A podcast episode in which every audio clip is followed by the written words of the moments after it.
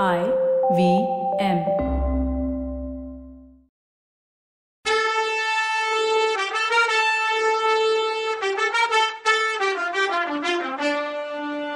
வணக்கங்க. நான் கவிதா பேசுறேன். வெல்கம் டு கதை பாட்காஸ்ட் சிவகாமியின் சபதம். இது எபிசோட் நம்பர் பதினாறு.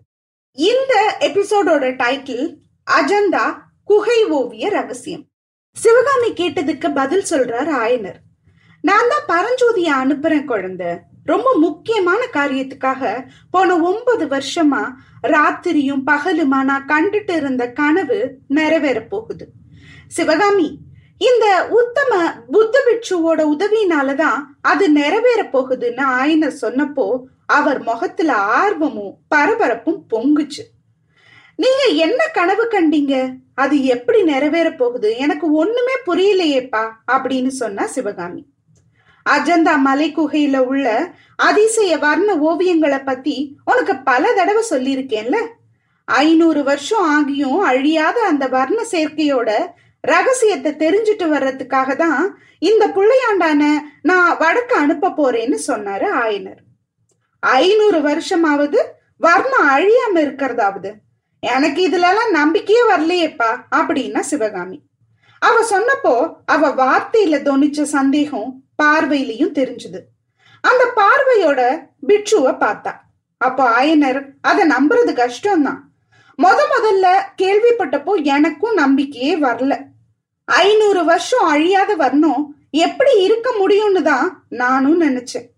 நானே கண்ணால பார்த்த பின்னாடிதான் நம்பிக்கை வந்துச்சுன்னாரு ஆயனர். இப்படி சொன்னதும் புத்த பிட்சுவும் சிவகாமியும் ஆச்சரியத்தை வெளிப்படுத்தினாங்க. கண்ணால பாத்தீங்களா எப்பன்னு கேட்டா சிவகாமி. பிக்ஷுவும் நீங்க அஜந்தாக்கு போனீங்களா என்ன ஆயனரே? என்கிட்ட சொல்லவே இல்லையேன்னு கேட்டாரு. இல்ல இல்ல சுவாமி நான் அஜந்தாவுக்கெல்லாம் போகல. ஆனா சித்தர் மலைக்கு போயிட்டு வந்தேன். அங்க பார்த்தேன். அடிகளே நீங்க கூட சித்தர் மலைக்கு போனதா சொன்னீங்களே? அங்க என்னென்ன அதிசயங்களை பாத்தீங்கன்னு கேட்டாரு ஆயனர். அவர் இப்படி கேட்டதும் புத்த பிக்ஷு முகம் பிரகாசமாச்சு. ஆ தெரியுது. சித்தர் மலை குகையில ஜைன தீர்த்தங்கரர்களோட உருவங்கள் அழியாத வர்ணத்தை வச்சு வரைஞ்சிருக்கத பார்த்தேன். குகையோட வாச பக்கத்துல ரெண்டு அப்சர ஸ்திரீகளோட திவ்ய உருவங்களை பரத சாஸ்திரத்துல சொன்ன ரெண்டு அபூர்வ அபிநய ஓவியங்களை பார்த்தேன். அதை வரைஞ்சவங்க யாரோ மகா ஓவியர்கள்னு மலைச்சு போயிட்டேன் அப்படின்னு பிட்சு சொன்னப்போ ஐனர் அவசரமா யாருன்னு தெரிஞ்சுதா சுவாமின்னு கேட்டாரு. இப்போ தெரியுது. அப்படிப்பட்ட அபூர்வமான ஜீவ கலையுள்ள ஓவியங்களை வரையக்கூடியவர் மகா ஓவியர் ஆயன சிற்பியை தவிர வேற யாரா இருக்க முடியும்னு சொன்னாரு பிட்சு ஆமா அடிகளே அந்த ஓவியங்களை வரைஞ்சவன் நான் தான். இன்னும் ஏதாவது கவனிச்சீங்களா அங்கன்னு கேட்டாரு ஆயனர். அந்த தேவத ஓவியத்துக்கு இடுப்புக்கு மேல பிரகாசமா நேத்து வரைஞ்ச மாதிரி இருந்துச்சு. இடுப்புக்கு கீழே வர்ணம் இல்லாம மங்கி இருக்குன்னு சொன்னாரு பிட்சு ஆமா ஒன்பது வருஷத்துல அதிகமா மங்கித்தான் போயிருக்கும்னு சொன்னாரு ஆயனர். அந்த சித்தர்மல ஓவியங்களை பத்தி அவர் தட்டு தடுமாறி நினைவுகளோட சொன்னது இதுதான். பன்னெண்டு வருஷத்துக்கு முன்னாடி மகேந்திர சக்கரவர்த்தி சமணரா இருந்த காலத்துல சோழ மண்டலத்துக்கு அவர் கூட ஆயனரையும் அழைச்சிட்டு போயிருந்தாரு. உறையூர்ல இருந்த சோழ மன்னனோட உபச்சாரத்தை வாங்கிக்கிட்டு அங்க இருந்த சித்தர்வாச மலையில சமண முனிவர்கள் உருவாக்கி இருந்த பிரசித்தி பெற்ற சமண பள்ளிய பார்க்க போனாங்க. அந்த குகை சமண பள்ளியில தீட்டியிருந்த வர்ண சித்திரங்களை பார்த்து ஆயனருக்கும் சக்கரவர்த்திக்கும் அதிசயத்தை பார்த்த மாதிரி இருந்துச்சு. சித்தர் மலைப்பள்ளியில ஓவியங்கள் தீட்டின முனிவர் அப்ப அங்கதான் இருந்தார். அந்த ஓவியங்கள்லாம் ஆயிரம் வருஷம் ஆனாலும் அழியாததுன்னு அந்த முனிவர் சொன்னதை ஆயனரும் சக்கரவர்த்தியும் நம்பல. அஜந்தா குகை ஓவியங்களை பத்தி அவர் சொன்னதையும் இவங்க நம்பல. அதனால அந்த முனிவர் ஒரு பந்தயம் கட்டினாரு. அந்த கோயில் வாசல்ல ஆயனர் ரெண்டு தேவதைகளோட நடன தோற்றத்தை வரையணும்னு மேல பாதி ஓவியத்துக்கு அவர் குழைச்சு கொடுக்கிற வர்ணத்தை பூசணும்னு இடுப்புக்கு கீழே ஆயனரோட சொந்த வண்ணம் பூசிக்கலான்னு மூணு வருஷம் கழிச்சு திரும்ப வந்து பார்த்து தான் சொல்றது உண்மைன்னு இருந்தா ஆயனர் சமண சமயத்தை ஃபாலோ பண்ணணும்னு முனிவர் டீல சொன்னாரு. அப்படி ஒத்துக்கிட்டா வர்ண சேர்க்கையோட ரகசியத்தை சொல்லி கொடுக்கறதாவும் சொன்னாரு அவரு. நிபந்தனையை ஒத்துக்கிட்ட ஆயனர் முனிவர் சொன்ன ரெண்டு வகையான வர்ணங்களை யூஸ் பண்ணி ஓவியங்களை வரைஞ்சாரு. மூணு வருஷத்துக்கு பின்னாடி சித்தர்மலைக்கு போய் திரும்பவும் பார்த்தப்போ ஆயனர் தீட்டின நடன ஓவியங்கள் மேல் பகுதி அன்னைக்கு வரைஞ்ச மாதிரி வர்ணம் மாறாம புத்தம் புதுசா இருந்தது.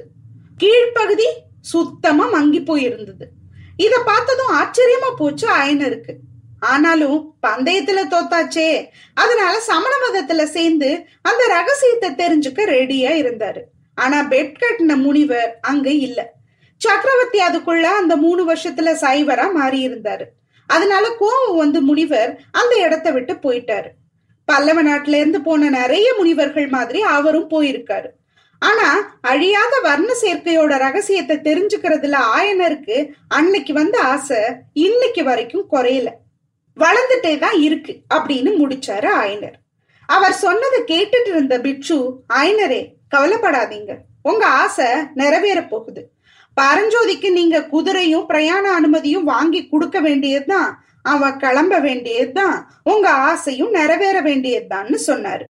பரஞ்சோதிக்கு பயங்கர சந்தோஷம். ஆமா ஐயா உங்க ஆசை என்னால நிறைவேறதா இருந்தா அது என்னோட பாக்கியம்தான். என்ன ஆபத்து வந்தாலும் பின்வாங்காம வேலையை முடிச்சிட்டு வர்றேன்னு சொன்னான். சிவகாமியோட மனசுல என்னென்னவோ வேறுபாடான நினப்பு வந்துச்சு. ஆயனரோட ஆசையையும் அந்த ஆசை நிறைவேறினா அவருக்கு கிடைக்கக்கூடிய மகத்தான சந்தோஷமும் அவளுக்கு தெரிஞ்சுதான் இருந்தது. ஆனாலும் புத்த பிட்சு தூண்டுதலால நடக்கிற இந்த வேலை ஏதாவது சூது சூழ்ச்சி இருக்குமோன்னு அவ மனசுல சந்தேகம் இல்லாம இல்ல.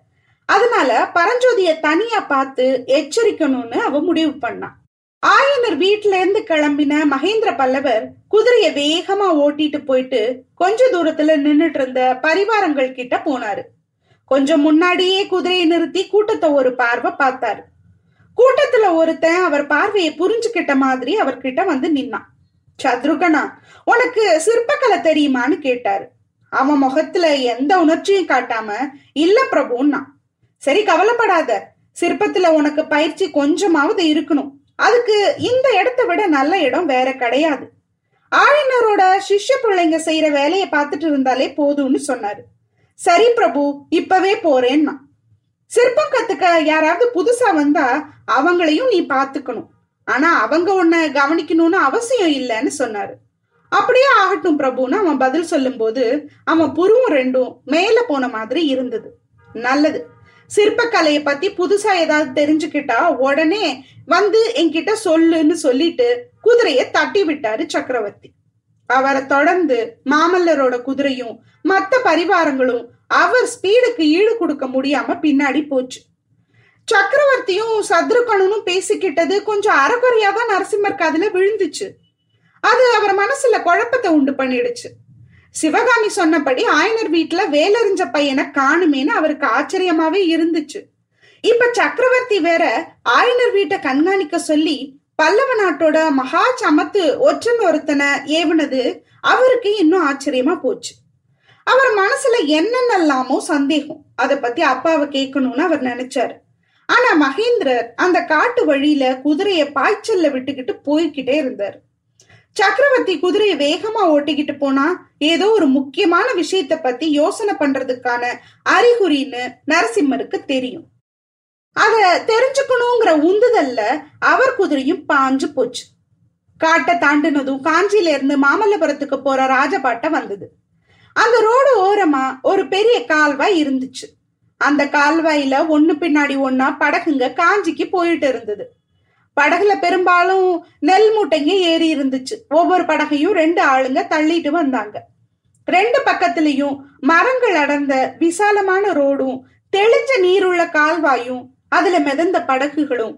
கால்வாய்க்கு அந்த பக்கம் மரங்கள் வழியா ரொம்ப தூரத்துக்கு தெரிஞ்ச பசுமையான சமவெளியும் மனோகரமா தெரிஞ்சது. கால்வாய் நீர்ல அங்கங்க மரங்களோட கருப்பான நிழல் படிஞ்சிருந்த இடங்கள் கண்ணை குளிர வச்சுச்சு. கொஞ்ச தூரத்துல போன படகுகள்ல ஒண்ணுல இருந்து படகோட்டி ஒருத்தன் செங்கனி வாயில் ஒரு வேங்குழல் கொண்டிசைத்து தேனிசைதான் பொழிவோன் யார் யார் யார்?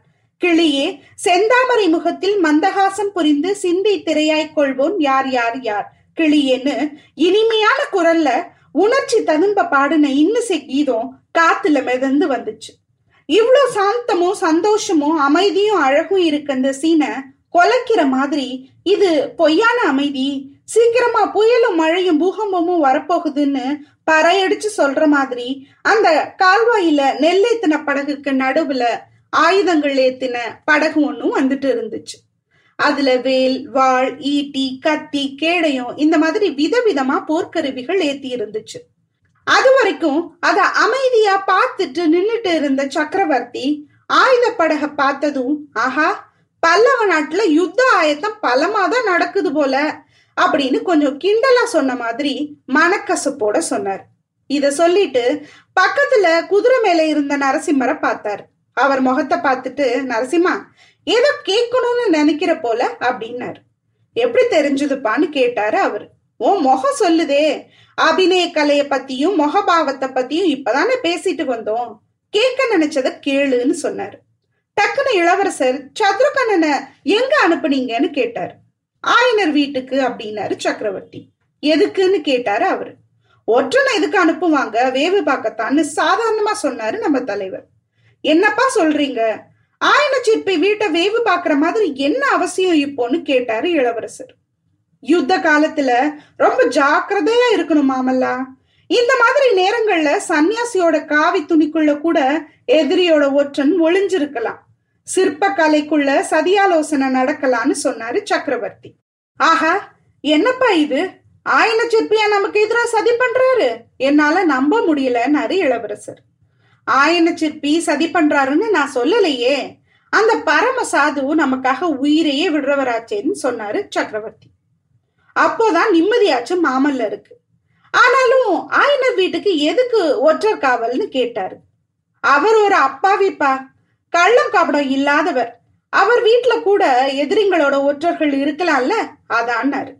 என்னப்பா சொல்றீங்க? அவர் வீட்டுல ஒற்றங்களா? உங்களுக்கு எப்படி தெரிஞ்சது? நான் ஒருத்தரையும் பார்க்கலையேன்னு சொன்னாரு மாமல்லர். மாமல்லா நாடாளுறவங்களுக்கு கண்ணும் காதும் எப்பவும் திறந்திருக்கணும். யுத்த காலத்துல அது இன்னும் ரொம்ப அவசியம். ஆயினர் வீட்டுல நாம இருந்தப்போ உன் கண்ணு என்ன வேலை பார்த்துட்டு இருந்துச்சுன்னு சொல்லி நரசிம்மரை பார்த்தாரு சக்கரவர்த்தி. இளவரசர் தன்னோட கண்ணு சிவகாமி கூட காவியம் பேசிச்சுன்னு நான் சொல்ல முடியும்? ஆட போங்க சக்கரவர்த்தி. இப்படி எல்லாம் போய் வயசு பையன் கிட்ட கேட்டுக்கிட்டு நீங்களும் நாங்களும் அந்த வயசை கடந்து தானே வந்திருக்கோம் தெரியாதா? அப்புறம் அவர் வாயிலிருந்து என்ன ஆன்சர் வரணும்னு இப்படி எல்லாம் கேள்வி கேட்குறீங்களோ? சரி இளவரசர் என்ன பதில் சொல்லுவாரு இதுக்குன்னு அடுத்த எபிசோட்ல பார்க்கலாம். அது வரைக்கும் நன்றி வணக்கம்.